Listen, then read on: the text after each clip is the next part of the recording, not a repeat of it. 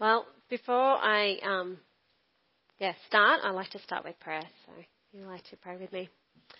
Thank you, God, for who you are. Thank you for today. I pray for the message that I'm going to deliver today, that it can come from you and speak life to those who have open hearts to hear what you are wanting to tell them. In your name, amen. Now, today I'm going to be talking about Esther, who was queen over 127 provinces and was placed there for a reason. Now, the book of Esther has 10 chapters. I'm not going to go into each chapter very long, but give just a brief overview of each chapter. And then I'm going to focus on the things that I would like to focus on. Now, it might not be where you would have focused if you were reading Esther or speaking about Esther, but that's where I encourage you to read this book yourself. It's also a good practice to read passages or books before someone comes up and speaks, and read it again afterwards to see what new insights that you might get from the Bible and what God is wanting to tell you. Just have to ask the question, do we want to listen to what he has to say to us? Now, the book of Esther is in the Old Testament, and like most Old Testament stories, it's so removed from today, and there are some bits that are a bit cringeworthy sometimes. But it also has beautiful parts and things that we can learn from. Esther is the name of the book, but also there's another main character, Mordecai, Esther's cousin. I would like to acknowledge that both Mordecai and Esther, by working together as a team, they're able to save their people. It wasn't one over the other, but them as a team. Now let me just go quickly, chapter by chapter, just to give you a brief overview of what Esther's about. I'd like to start with chapter 1. It's all about King Xerxes, and he reigns from India to Kush, and he has a vast kingdom, and he shows off his kingdom in his third year of his reign. He spent 6 months showing everyone how great his kingdom is and all the wonderful things he has, and he finishes with a whole week banquet where you can eat or drink whatever you want. And during this banquet, he summons his queen at the time, and she disrespects him. So he gets rid of that queen. Chapter 2, we find that he wants another queen. So this is where we hear about Esther. Esther comes in, and she's a cousin of Mordecai, who's one of the Jews exiled in Susa after the King Nebuchadnezzar exiled all the Jews. Esther was raised by Mordecai because both her parents were dead. Now, Esther was a beautiful young woman, and one of many who got to be picked to go to the palace to have a beauty treatment for 1 year. I don't know about you, but I would like to have been picked for that. A whole year of just beauty treatment. Thank you. Now, Esther and all the other young women, they were looked after by one of the king's eunuchs, Haggai. Esther listened to him, and she pleased him, and so he looked after her. Because Esther was in the palace, her cousin Mordecai would sit at the city gates just watching over her and making sure everything was all right. While he was at the gates one day, he heard about a plot to assassinate the king. So he was able to pass that message on to Esther, who Esther was able to give that message to the king. So the king was saved by Mordecai. Esther listened to her cousin while she was growing up. She listened to Haggai, who was looking after her at the time. So when it came to time for her to go to the king, she found favour by the king and became queen. Esther had great beauty. That's how she got picked to come to the palace. But she also had great wisdom. Chapter 3. This is where the character of Haman comes in. He is honoured by the king above all other nobles. And so all the nobles bow down and give him honour and praise. All but Mordecai. And this makes Haman angry. And it's found out that the reason why he wouldn't bow down is because he was a Jew. So Haman plotted to kill not only Mordecai, but all the Jews. He's taking revenge to a whole new level here. When have we had someone made us angry, and we've taken things to a level beyond what is needed? When do we go beyond what is necessary? Now Haman went to the king and advised this plan. He asked for a new decree to go out to all the kingdoms that they owned, every tongue and language. And the king agreed. And this decree was on a certain day in the future that all the Jews were able to be slaughtered, that they were going to be killed, and they could do nothing about it. And the king at the time thought, why not? You can do what you want. And so he sent out and sealed these letters. Now, when the king seals a letter, it is law, and there is nothing that you can do about it. So this went out. Chapter 4 is where Mordecai hears about this plot, that on a certain day in the future, all the Jews are going to be killed. He puts on sackcloth and he mourns. So do all the Jews. They mourn from hearing about this letter, that they're all going to be killed. Esther doesn't know about this. All she sees is her cousin at the city gates in sackcloth and is a bit, what's going on? So she sends clothes through her servants and asks Mordecai, why are you mourning? What's going on? And Mordecai says, haven't you heard that on a certain day we are all going to be killed? And he asks for Esther to go to the king and stop this. Esther replies, I cannot go to the king, because at those times you cannot go to the king unless you were summoned. And if you did go to the king without being summoned, you could be killed yourself. Mordecai then replies to Esther that she has to. She will not escape death if she does not stop this, and reminds her that she is there for a reason. So she asks Mordecai to fast for 3 days, and all the other Jews. Her and her servants fast, and on the third day she will go to the king. That's where we get to chapter 5. Esther goes to the palace to see the king. The king looks over to her and is very pleased with her and says, Esther, come in. I will give you up to half my kingdom, whatever you want. Just let me know. All Esther asks for is that the king and Haman come to a banquet that she has prepared. So the three of them go to a banquet. And once again, the king offers, Esther, what do you want? Up to half my kingdom I will give you. Once again, all she asks for the next day for Haman and the king to come to a banquet that she has prepared. So Haman goes away that night in high spirits. He has been to a banquet with just the king and queen, and he's been invited to go to the banquet again tomorrow. So on his way home in his high spirits, he sees Mordecai, and once again notices that he will not bow down and give him honor, and especially honor he thinks he deserves. So he's very angry. He has his wife and his friends come over. He tells them about his great wealth and all the great things that have happened, like being summoned to this banquet, and that he was going tomorrow. But he also mourns and is angry about Mordecai. I wonder, he has everything in the world, but he chooses to focus on what's bad. How many times do we look at what we're missing or what makes us upset instead of what we have? Haman's wife notices that that he's upset and gives him a suggestion. Why don't we put up a poll and kill Mordecai now? Not wait for this certain day to come, but have him killed. Haman likes this idea, and they set up a poll for him to be killed. But he has to go to the king first.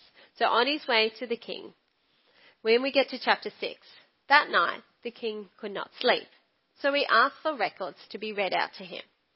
Now, I don't know about you, but when I can't sleep, I usually don't get boring documents read out to me, but different times.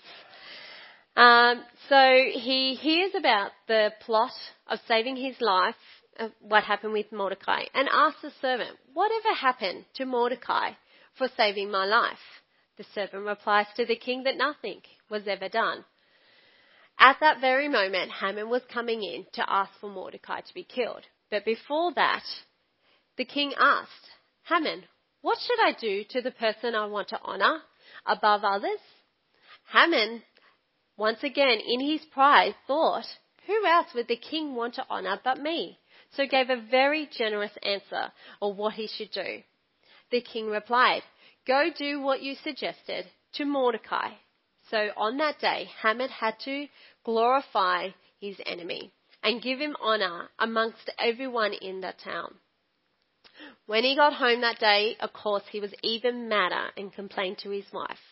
But before anything was able to happen, he was summoned to the banquet with him and the queen and the king. Chapter 7, we're at the banquet.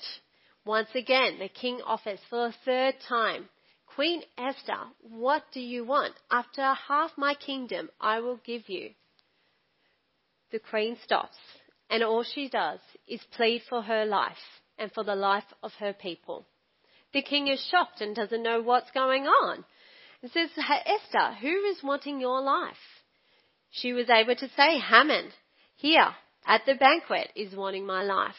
And through a few circumstances, it was found out, the servants was able to tell the king that Haman had a poll already set up to kill Mordecai, and the king chose for Haman to be killed where he was wanting his enemy to be killed. Chapter 8, Mordecai and Esther were given Haman's estate, since he's now dead, and Esther pleads with the king once again for her people to be able to defend themselves. Because you cannot change a law, they came up with a new law. So a new decree was sent out to all the different provinces, that on this day the Jews are able to defend themselves for anyone who is wanting to attack. The Jews celebrated this time, and they were glad, and many became Jews because they feared them. In chapter 6, we hear about this day where those who came to attack the Jews were then defeated, and the Jews overpowered them, and they were more powerful. And chapter 10 is just wrapping up the whole story and giving Mordecai a bit of glory and celebrating this certain day where the Jews were saved. So that's just a brief overview of Esther, and just a few descriptions of each chapter. Now, I would like to go into stuff that stood out to me, and that things that God has been showing me in the last couple of weeks. And I hope that there will be something for you that you can take out of today. First, Esther used her wisdom. She listened to others. She was patient when asking for what she wanted. Are we listening to those around us and taking advice from others? When we want to change something or fight for something we see is right or urgent, do we just go in headstrong and think, this is right, I'm going to do it? Or do we go to God first and patiently wait for the right timing and ask God, is this where you want me to be? Now, God isn't mentioned in all of Esther. We find out that Mordecai chooses not to bow down to Haman because he's a Jew. This part reminds me a bit about Daniel when he didn't bow down. Many assume it's because of his faith in God, even though God isn't mentioned at all. That is the reason why he doesn't bow down. Esther fasts, and she gets her servants and others to fast as well. Once again, in the rest of the Bible, fasting is usually associated with prayer. So I would like to think that maybe Esther, before going to the king, to try and save her people, she went in prayer and got others to pray for her as well. When we have anything big or small in our lives that we had to face, do we go to God in prayer beforehand? Now, I like to pick up this verse in chapter 4, verse 14. It's a pretty famous verse, and you might know it. For if you remain silent at this time,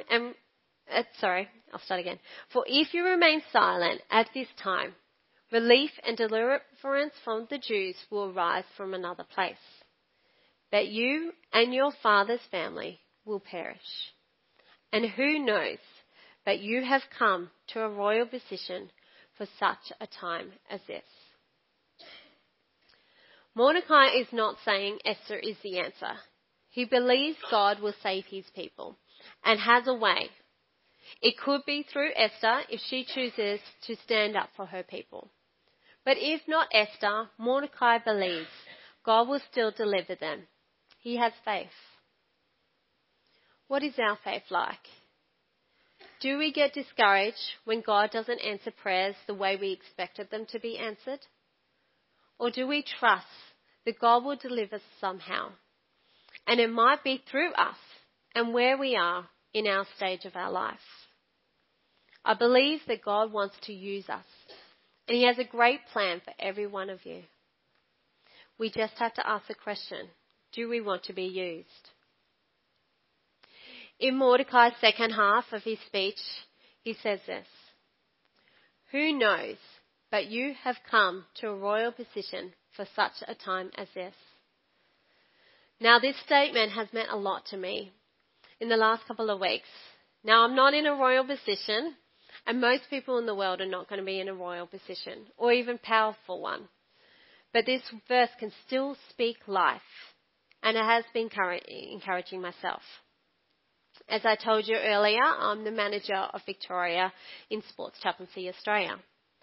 Now, I didn't get this role because of my great looks like Esther, or did I? No, I actually have a real heart for sports chaplaincy, and I can see that God has led me to where I am today. I can see his hand through the last couple of years, and even more strongly the last couple of months, to where I am now. I wake up some mornings still scared like Esther was, that I can't do this big task ahead of me. But then I get a sense from God that he has placed me here for a reason, for a time like this. When I'm scared and feel overwhelmed, God has been reminding me and making it clear that I am here right now for a reason. He has led me here. He has opened doors, and I'm the right person for the right time. Now I want to ask you out there, where has God placed you? Have you been placed in your neighbourhood, in your retirement village, at your workplace, at your child's school or kindergarten, at your social gatherings for a time like this? Maybe ask this question during the week: why has God placed me here?